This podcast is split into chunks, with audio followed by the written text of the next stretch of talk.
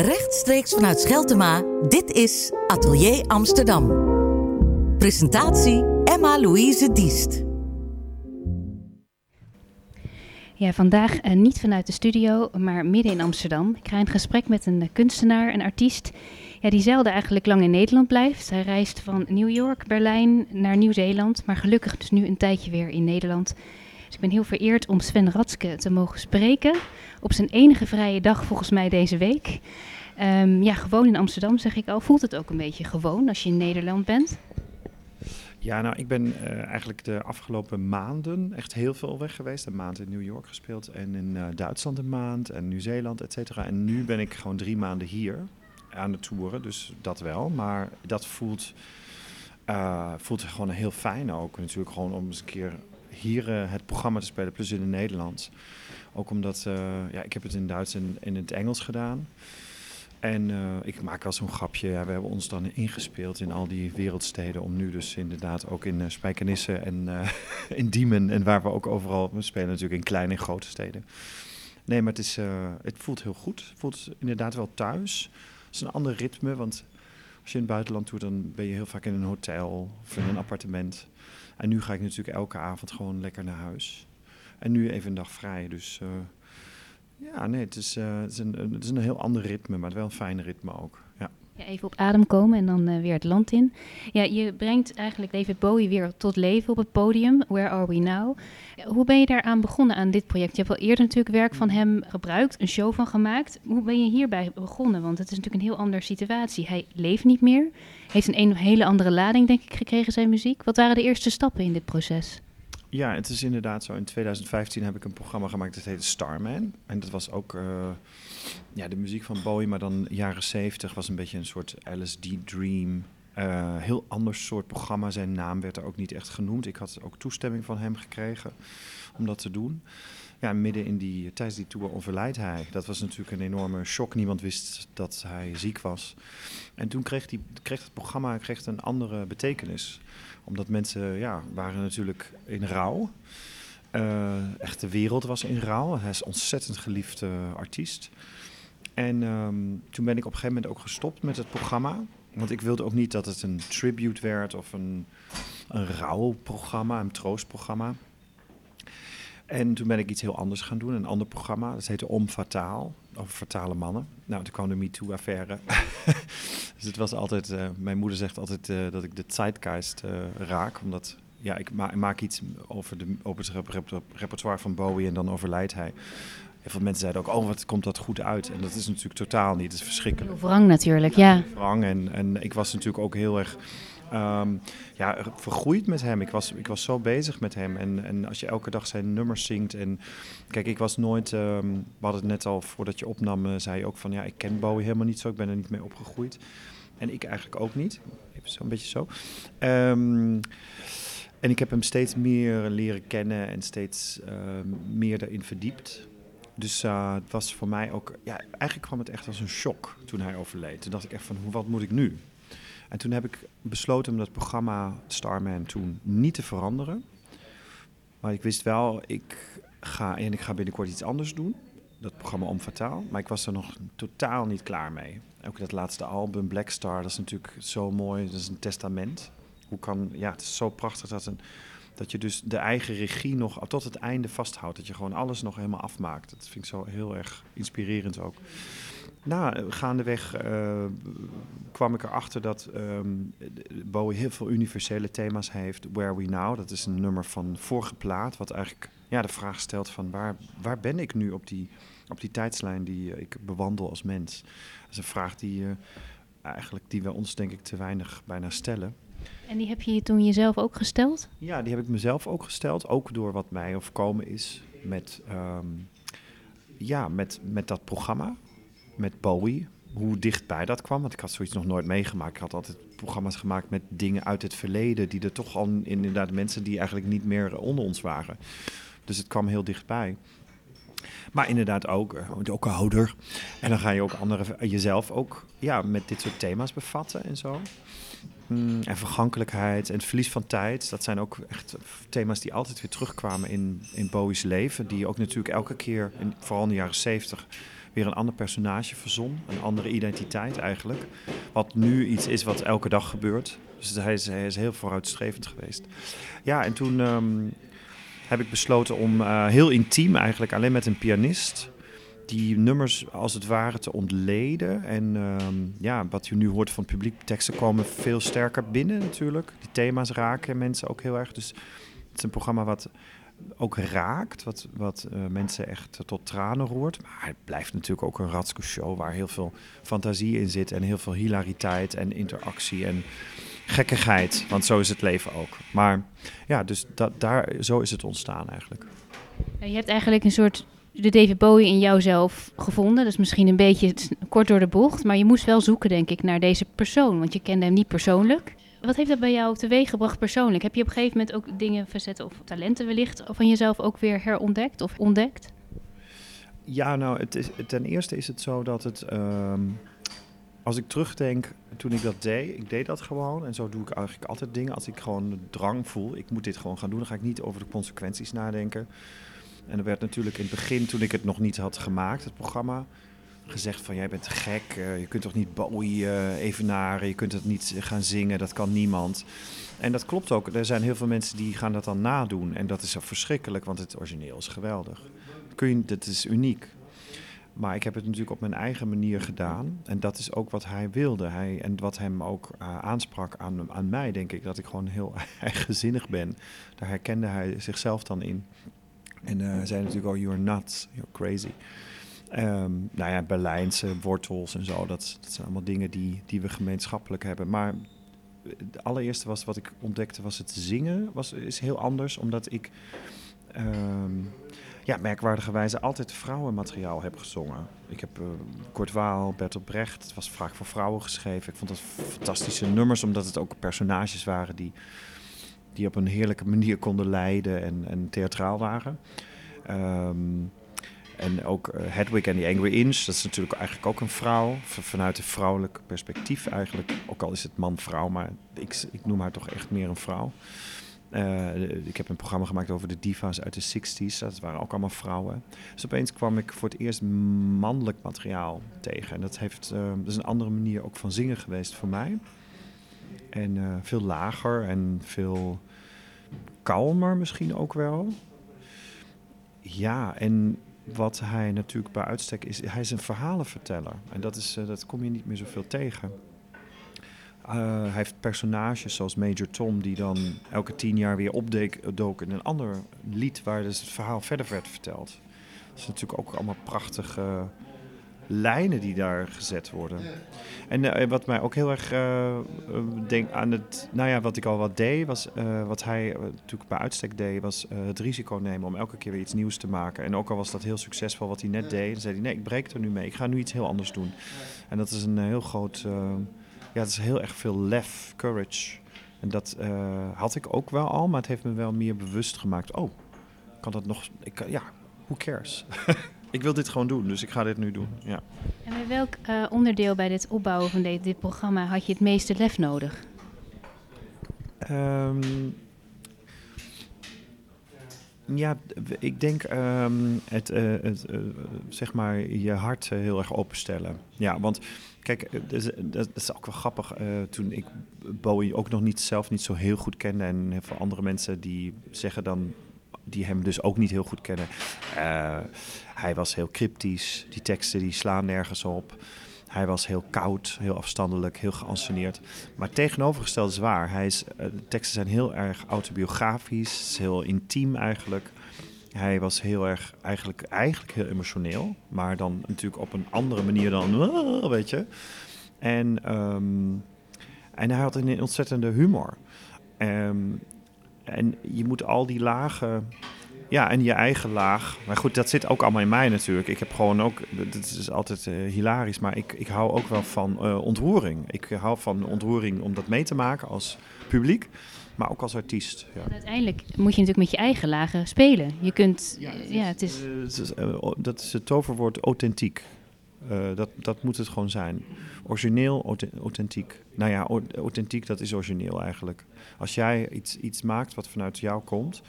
Uh, nou, nogmaals, als je het gaat namaken, dan, uh, dan faal je. Of tenminste, dat raakt mij niet, vind ik niet interessant. Kijk, het is ook een compliment aan hem, aan een, als tekstschrijver en uh, een um, componist.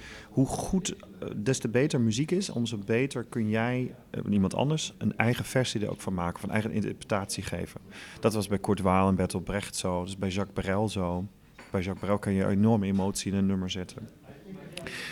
Dat is bij um, Hedwig was dat ook zo. Dat, dat moet je gewoon eigen maken. Dat wordt ook vaak, ja, sorry, maar soms echt verschrikkelijk gespeeld. Dan wordt het, want ja, het is een drag queen toch? Nee, dat is geen drag queen. Dat is een mens van vlees en bloed. Die moet je, daar moet je je eigen vlees en bloed inzetten. Anders is, gaat het niet werken. En dat kost soms, dat, daar moet je over grens heen als acteur dan. En uh, zo moet je dat bij Bowie ook uh, benaderen. Je kunt niet even maar. Um, ja, je kunt natuurlijk al die jaren tachtig hits nazingen. Maar zelfs daar, als je dat doet, moet je daar een emotie in leggen. Of het eigen authentiek maken. Um, ja, met, met uh, een drang brengen. Waarom doe je, wil je dat nummer zingen? Niet, oh ja, omdat het een hit is. Dat, dat, gaat, niet, uh, dat gaat gewoon mis dan. Je moet dus met heel veel beleid zijn materiaal gebruiken, maar ook wel heel veel, met heel veel beleid jezelf, um, uh, de, de, dingen in jezelf zoeken. Want dat gaat ook niet 1, 2, 3 denken. Als je, als je zo zegt, ik moet mezelf openstellen, dat lijkt me helemaal niet zo gemakkelijk, zomaar. Nee, maar ik doe, ik doe dit natuurlijk al wel heel lang.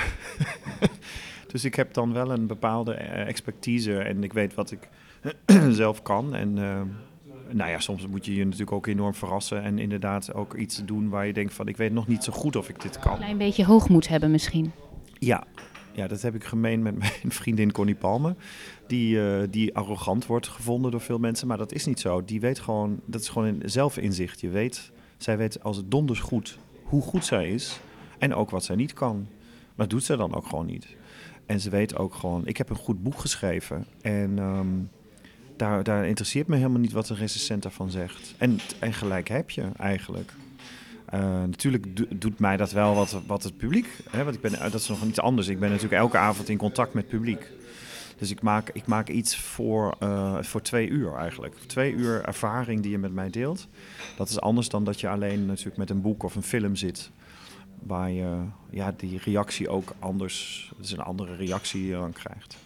Maar um, ik weet zelf wel inderdaad van, ja, dit, um, dit ga ik, dit is een uitdaging van mij, dit wil ik aan, dit wil ik aangaan. Ja. die sprong moet je natuurlijk zelf maken, daar moet je niet laten tegenhouden dan door wat de mensen om je heen zeggen. Nou, dat zou je niet kunnen. Nee, dat kan ik wel. Maar eenmaal in de zaal, zoals je ook zegt, is ook een wisselwerking met het publiek. Dus hoe ga je daarmee om met wat het publiek van jou vraagt of de verwachtingen? Die sprong maak je zelf, maar dan uiteindelijk als je dat programma gaat maken, komt dan het publiek ook al om de hoek kijken of is dat pas in de zaal? Um, nee, wij kijken wel uh, hoe ik werk. En ik denk dat zijn wel een aantal collega's doen dat ook. Ik, ik werk natuurlijk met uh, try-outs. Dus dat betekent dat ik um, uh, ja, iets uitprobeer. Dat, in, een kleine, in een kleine kring, zeg maar, in een klein zaaltje. En dan ga ik op een gegeven moment op een festival of elders... ga ik al die nummers ook uh, een paar dagen uitproberen. En dan weet ik natuurlijk wel donders goed wat ik dan al wil. Maar dan zie ik ook wel aan de reacties... Nou, eigenlijk hebben we daar niks meer, niet meer groot veranderd. Soms dan haal je nog een nummer er weg of zo, omdat je werkt. Maar je weet al van tevoren, uh, het is een compositie, hè van een bepaald ritme. Van nou, uh, ik ga niet zes ballades achter elkaar zetten, want dan, dat is oververmoeiend voor het publiek. Dus jij brengt, uh, jij bent dus eigen regisseur, uh, de, de busdriver van, van zo'n avond. Hè? Dus uh, ja, dat komt ook met de jaren dat je dat steeds sneller weet. Dat is heel fijn trouwens, dat je dat dan op een gegeven moment weet. En vertrouwen hebt misschien ook dat dat punt komt dat je het gevoel hebt, ik heb de regie. Ja, ja. Je kunt ook dingen doen die, waar je weet, nou, dit is best tricky om te doen. Bijvoorbeeld met een heel zacht nummer uh, een set openen of zo. Of, uh, de, ja, of uh, heel een soort nou ja, zeg maar even downer, met een downer eindigen. Maar toch een, dat de mensen met een soort happiness de zaal verlaten. Ja, dat, dat heeft allemaal wel met, met elkaar te maken.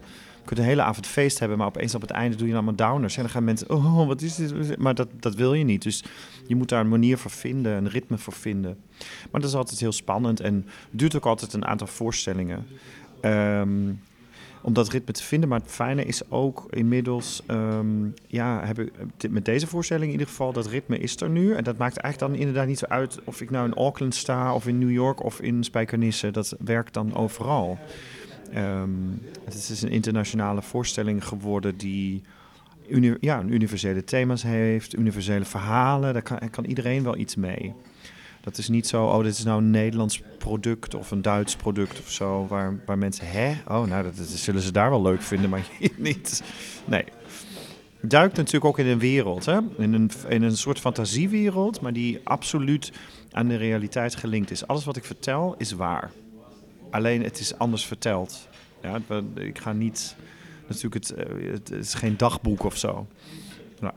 Die waarachtigheid is heel belangrijk voor jou. Ja, eh, in de zin van dat is natuurlijk, uh, het is natuurlijk een, het is ook een fantasie, maar in die fantasie kan natuurlijk een waarachtigheid zitten. Hè? Dat, en dat is um, ook de uitdaging om daar niet in door te schieten. Want ik heb ook wel shows gemaakt waar ik echt te veel fantasie op het podium deed en heel weinig van mezelf liet zien. En dan haken mensen op een gegeven moment ook af. Die willen gewoon natuurlijk ook weten, wie ben jij dan? Hoe, hoe komt dat dan dat jij mij dat vertelt? En daar mag je dan een, een aantal, uh, nou ja, alsof je een groot huis bent, zet je een aantal deuren op een kier, zodat mensen ook even binnen kunnen gluren, zeg maar. maar kan dat ook te ver gaan? Want ik neem aan dat als je die, die deuren openzet, uh, ook al ben je een heel geoefend artiest en je weet hoe dingen werken, uh, lijkt me dat dan toch altijd heel spannend om te kijken of je dat wel zelf wil.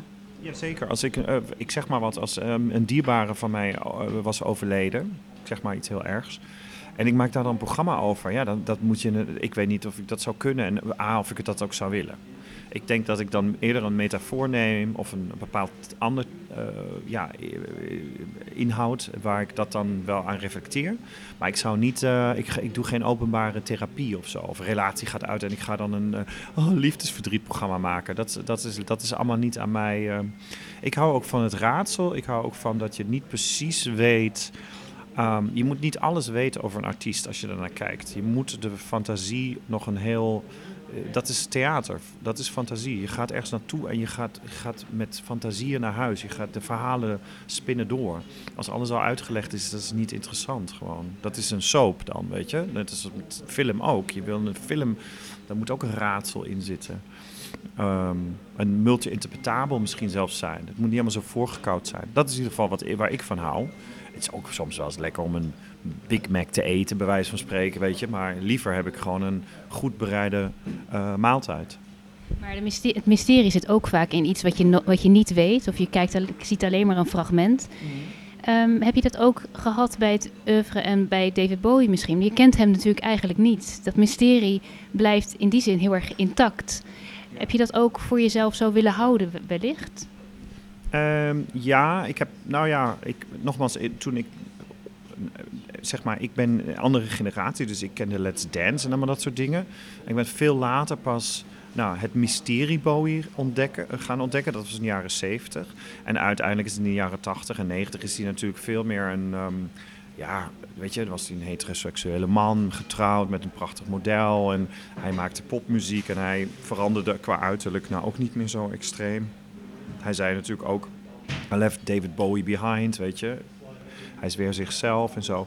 Dus um, op een gegeven moment werd hij er misschien ook wel moe van om altijd dat, dat mysterie waar hij zich ook bijna in verloren had. En dat vond ik ook super um, intrigerend, zo, weet je. Aan de, aan de, aan die edge of, of, of madness, weet je. Wat hij in de jaren zeventig. En dan natuurlijk drugs en zo. En dat reizen. maar dat Um, in het begin was dat, oh, afstand, denk oh, hij is alleen maar raadsel, raadsel. En op een gegeven moment begrijp je dan, zeg maar, beweegredenen. Waarom heeft hij die fases doorgemaakt? En waarom heeft hij dan die tweede fase gehad, waar hij dan, zeg maar, ja, normaler werd, zeg maar, voor, voor de doorsnee burger? En ook geaccepteerder. En ook saaier voor heel veel fans. Die zeggen, ja, maar ik vind het alleen de jaren 70 leuk. En Berlijnfase en zo. En dat de jaren 80 verschrikkelijk. Maar dat hoort er ook bij, bij een ontwikkeling van een artiest natuurlijk. Dus dat is wel wat je dan door die verdieping en die research, laten we het zo noemen, dan krijg je steeds meer, uh, snap je iemands uh, beweegredenen. Kijk, echt leren kennen doe je iemand natuurlijk niet, maar je hebt wel je begrijpt dan meer. En ik heb natuurlijk ook met heel veel mensen gesproken die uh, met hem hebben gewerkt. Ik heb ook met een aantal muzikanten gewerkt die met hem uh, jarenlang op tour waren en zo. En nou ben ik helemaal niet zo'n gossip iemand die dan zegt: Oh, tell me all the stories, tell me all the secrets. Dat hoef ik allemaal niet te weten. Maar je krijgt wel de spirit van iemand een beetje mee. Wat voor iemand hij was. Heel erg. Um, hij wist eigenlijk heel goed wat hij wilde. En, en ook hoe hij. Ja, hij had een bepaalde manier hoe hij met mensen werkte en zo. En hij, hij was een hij legde een puzzel. Hij nam allemaal mensen die allemaal iets konden en dan maakte hij een prachtig geheel eruit. Ja, dus allemaal, allemaal uh, positief. Het is heel leuk om dat allemaal te weten te komen zo. Ja, de, de, puzzel die je zelf hebt gemaakt met jouw eigen show. Je kiest dat puzzelstukje van hem, wat je daarbij pakt, is wel een, uh, een hele bijzondere. Want Where Are We Now, dat is dat hij in één keer weer de kop opsteekt. En met een nummer waarbij hij iedereen omverblaast eigenlijk. Mm. En op een manier dat echt het mysterie wel weer intact is om, om hem heen. De manier waarop het is uitgebracht. Niemand wist waar hij het moest vinden en ineens was het er. Dus dat... Ook gewoon opeens is die plaat er weer. En natuurlijk ook die laatste plaat die dan nou ja, twee dagen voor zijn overlijden verschijnt. Ja goed, dat had hij natuurlijk niet gepland van ik ga dan overlijden. Maar wel, hij wist ik ga, ik ga er niet meer lang zijn natuurlijk. Ja, dat is, maar dat is heel erg mooi als je dat natuurlijk ook zo gebruikt. Hè? En vooral in deze tijd van eh, social media en, dat het allemaal eigenlijk, aan de buitenkant is en alles moet je weten en alles moet je doen en zo. Ik zou liever geen interviews geven. Ja, ik vind het gezellig nu met jou, maar snap je dat, dat, um, dat deel Kate Bush en, en ook Terrence Malick, die filmmaker, dat zijn, dat zijn altijd wel uh, intrigerende artiesten voor mij ook geweest, of kunstenaars, die niet iets prijsgeven, maar die geven iets prijs in hun werk. En niet per se over, uh, ik heb vandaag een eitje gegeten en dat zet ik op Instagram of zo. En uh, daar, daar is Bowie natuurlijk nog steeds, vooral in de laatste jaren, was hij daar eigenlijk weer helemaal weer in terug. Hè? Kunst maken om het kunst maken wellicht. ja, precies, ja. Dat is, en, en dat is ook weer mm, waar ik het net over had, dat je, jij kunt een interpretatie uh, geven aan. Of, uh, jij kunt het interpreteren, waar, waar, gaat dit over? Waar gaat het voor mij over? En niet zozeer dat een kunstenaar een schilderij gaat uitleggen, dat is verschrikkelijk natuurlijk. Waar, wat, wat, heb je hiermee bedoeld? Ja, uh, weet ik niet, kijk ernaar, weet je.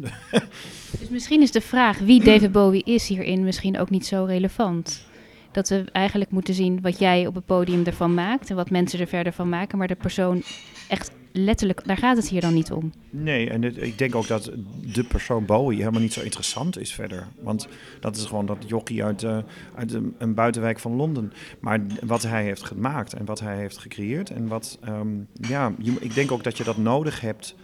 Um, weet je, ik zeg ook wel eens, er zijn heel veel artiesten, uh, of dan zeggen journalisten, oh wil je die en die niet eens een keer ontmoeten? Want dan ben je, die vind je toch zo geweldig. Dan zeg je, nee, ik hoef die helemaal niet te ontmoeten. Ik, ik hoef niet Kate Bush te ontmoeten. Lijkt me trouwens een hele leuke vrouw. Maar snap je? Of, of Marion Faithful of Bowie ook. Uh, elke avond heb je hem ontmoet. Ik zeg nee, er was wel contact. Maar ik, uh, ik denk dat we een heel leuk etentje hadden gehad. Zeker weten. Maar, en ik ben ook niet zo starstruck dat ik dan daar zo uh, bibberend had gezeten. Maar ik, ik hoef die persoon dan niet per se. Het gaat hier natuurlijk heel erg om het werk ook. Ja. En wat je zegt over het werk, dat hij uh, heel erg de regie had over zijn eigen oeuvre, dat hij dat heel erg in, zijn, in, in de hand had. Um, dat lijkt dan ook wel een beetje voor jou als een soort droom, dat je dat zo op die manier eigenlijk uh, kunst maakt met, je, met het werk wat je al hebt gemaakt. Dat doe jij in die zin met zijn werk ook. Ik vroeg me af, is dit voor jou, um, geeft hij jou ook wat meer regie over jouw eigen oeuvre? Um, ja, nou, omdat dat hij dus zo goed materiaal levert, kun je daar dus een uh, interpretatie aan geven. En uh, nou ja, bijvoorbeeld een voorbeeld is wat wij met Heroes doen, met het nummer Heroes. Uh, dat is eigenlijk een heel klein, intiem, ja, nou niet klein, maar het is een, een, een um, veel bereikbare versie dan het origineel van Bowie is. dat heeft ook met um, ja, tijd te maken. Dat is, dat is natuurlijk jaren zeventig toen hij dat ook met Tony Visconti en zo, en een beetje elektronische geluiden erbij. En, maar voor mij was dat gewoon een multi-interpretabel nummer ook. Het gaat over verlies, over een liefde die, niet, die ja, misschien voorbij is, maar ook weer niet. En over de muur, politiek, uh, de muur van Berlijn. En, en ik heb daar zo'n verhaal uh, laten schrijven door Philippe Claudel, een Franse auteur en filmmaker. Die heeft twee verhalen voor het uh, show geschreven. Ik had heel duidelijk zo, nou, dit zou ik graag willen, want hij kan dat veel beter schrijven dan ik. en hij heeft een verhaal geschreven over dat, ja, eigenlijk een beetje Romeo-Julia-achtig aan, ieder, aan iedere kant staat, van de muur staat een geliefde. Dus een, een jongen aan de ene kant, een meisje aan de andere kant. En die, en die gaan door die muur heen, raken ze elkaar aan en kussen ze elkaar en stijgen dan eigenlijk de hoogte in. En opeens krijgt daar, dus als je dat dan zo in die context zet, krijgt het nummer ook een, ja, een ander beeld opeens. En dat is natuurlijk zo mooi als iets heel erg goed is, zoals deze nummers dus, dan kun je dat daarmee doen. En dan gaat niemand zeggen, ja, maar daar gaat het niet over. Of daar, waarom doe je dat? En dat is een, ehm, nogmaals een groot, compliment aan hem als tekstschrijver. We could be heroes for one day. Dat is alleen al die, die regel, ontroert me nu zelfs, omdat ik dat zo'n in, bijna in, alles wat er om ons heen gebeurt, het is bijna een stilte moment. Je kunt dan zeggen van, ja, maar wij kunnen dit, um, we can conquer this, weet je. En dat vind ik, um, ja, dat, dat um, vind ik heel bijzonder. En dan, en dan is er nog een link ook nog met andere nummers of zo, weet je. Heel veel nummers hebben met elkaar te maken. Dus daar heb je het weer over die puzzel. Dat vind ik ook heel bijzonder. Het is niet van, oh ja, maar hij heeft één plaat gemaakt en dan heeft hij nog een plaat gemaakt. Nee, alles heeft niet alles, maar heel veel dingen hebben met elkaar te maken. En dat is wel. Uh, en ook weer het laatste album. Allemaal ja, dingen die met het eerste, met het eerste begin. tijdloosheid die hij uh, maakt. Ja, en eigenlijk het grootste euvel van de mensheid natuurlijk eigenlijk de tijd overwinnen. Dat heeft hij daarmee een heel klein beetje bereikt op een of andere manier, denk ik. En voelt het dan ook voor jou dat jouw oeuvre op daarmee zo is verrijkt? Want je hebt het nu steeds over, over een soort dankwoord naar de pracht van zijn werk. Maar jij maakt er natuurlijk ook op jouw manier een, een, een hele andere... Uh, geef je er een hele andere vorm aan, die ook in die zin een beetje tijdloos wordt natuurlijk. Ja, ik denk ook, ik, er zijn ook uh, geen, uh, ja, even mezelf uh, een schouderklopje geven, maar er zijn geen an, niet, niet zoveel andere interpretaties van zijn werk, zover ik weet, in deze, in deze vorm dan. Natuurlijk zijn er heel veel mensen die wel eens een nummer van Bowie coveren. Ook zijn er ook wel eens wat coverprogramma's. En, um, en dat was bijvoorbeeld ook in New York, was een, eerst, een van de eerste reacties van mensen die mij bijvoorbeeld niet kenden van pers of zo. Van, oh god, er komt er weer iemand. Maar als ze dat dan gezien... We hebben daar allemaal vijf uh, sterren recensies gekregen. Omdat ze dan juist zien... Oh, maar dit is eigenlijk een uh, reborn version. Dat is gewoon iets nieuws. En dat is natuurlijk... Um, ook de uitdaging ervan. Het gaat, ja, nogmaals, het is niet interessant om het gewoon zomaar te zingen en te zeggen: Oh ja, dat is een mooi nummer. Nee, ik wil daarmee ook een verhaal vertellen. En um, ja, dat, dat is ook voor mij misschien nog een keer een beetje een nieuw chapter. Want Starman was meer een fantasie. Dat raakte ook wel, maar niet zo extreem als nu. Dat is wel echt meer... Uh, nee, mensen echt uh, na afloop altijd met tranen in hun ogen of zo. En dan echt je willen omhelzen en zo. Dat is wel heel bijzonder natuurlijk. Je, geeft ook troost. Naast al de hilariteit die in het programma ook zit natuurlijk. Ja. Wat je ook heel vaak hebt met uh, ja, iets wat je zoveel raakt en waar je zoveel mee kan. Dat is je iets geeft waarvan je denkt, hé, hey, dat is weer iets, een andere gedachte. Dat past misschien niet in deze voorstelling, maar daar kan ik weer wat mee voor wellicht andere voorstellingen. Heb je dat hierbij ook gehad? Kleine ideeën waarvan je, die je nu al hebt opgeslagen voor de toekomst? Ja, ik ben ook heel erg nu met de toekomst bezig. Want ik was vroeger altijd wat meer met het verleden bezig. Uh, gezien ook qua materiaal, maar ook van oh, wat is er allemaal gebeurd en zo. en uh, ja, zeker. Dat is, het is wel uh, heel. Ik word nu ook heel veel gevraagd van ja, wat what's next? Weet je, wat, welke, welke artiest eh, staat naast Bowie? En is geen andere artiest.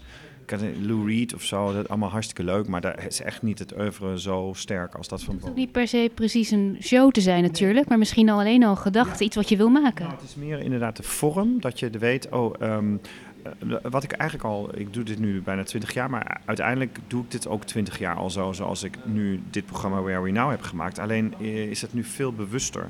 Dat je gewoon de, um, ja, de dynamiek en de dramaturgie van het programma, dus um, van, nou dat heeft allemaal lagen, dat is uh, van hoog naar, naar, naar, naar, ja, van hilarisch naar, naar uh, ontroering. Maar ook van dit is uh, cultuurhistorisch belangrijk. Van, dat zegt jou ook iets. Ook al zeg je, ja, maar ik ken Bowie niet. Nee, maar dit nummer zegt jou iets. En het andere is een herontdekking. En daar is, dat is ook een dramaturgie en een dynamiek die je in een programma kunt aanbrengen. Dus dat zijn allemaal technische dingen, maar die, die ik daar weer heel erg van heb geleerd. En ook, ehm, nee, ik wil nu wel, ik heb eigenlijk helemaal geen zin om, een, nou ja, nu een hele zomer weer op de parade, een, uh, weet je, op het festival de parade, een Hoempapa-programma te maken waar iedereen oh, meezingen en zo. Daar ben ik nu even niet aan toe. ga wel naar hierna. Daar ben je nu niet. Nee, daar, ben, daar, heb ik, dat, daar wil ik nu niet mijn eigen programma over laten gaan. Dus dat, ik wil wel dat het iets, iets ook zegt of zo. Dat heb ik nu heel erg. En daarvoor was ik natuurlijk ook veel meer, eh, meer de entertainer zo alleen maar. En natuurlijk ook wel een mooi nummer wel eens hier en der. Maar uh, dat, dat is denk ik, dat is nu een beetje aan het veranderen. Dan ga ik natuurlijk hierna iets heel anders doen. De Rocky Horror Show. Waar ik natuurlijk in kousen en, en uh, wat over, eigenlijk over seks en verleiding gaat. En over alles loslaten. Maar dat is ook wel fijn hierna even uitlaten. Ja, absoluut. Het is ook heel fijn als je met z'n twee op het podium. En nu, dan sta je weer met z'n dertig op het podium. En dat is een, uh, de contrast uh, die, die je dan ook even nodig hebt. En dat is ook al een project wat heel lang in de planning stond. En ik wist ook, ik kan die dynamiek ook in mijn uh, tourleven aanbrengen. Ik maak iets heel intiems of iets kleiners. En dan maak ik zo'n spektakelding weer. Ja. Maar die, die dynamiek die hij heeft gebracht met jouw werk, wat, je, wat jij eruit hebt gehaald, dat puzzelstukje zeg maar voor jouw show, dat neem je mee. Dat neem je mee naar je volgende werk. Ja, dat is uh, absoluut, ja. Ja, en het is een andere manier van verhalen vertellen, denk ik ook. Want eh, nogmaals, ik heb natuurlijk heel veel theatraal materiaal gezongen daarvoor. En mm, niet zo heel veel pop. En, en dat pop stond me gewoon niet aan. En hij combineert natuurlijk allebei. Het, is, het blijft een, het is een pop in een popvorm gegoten. Refrein, refrein, uh, couplet, couplet, refrein. Couplet, couplet, refrein. En, en, en, ja, en dat is ook heel erg...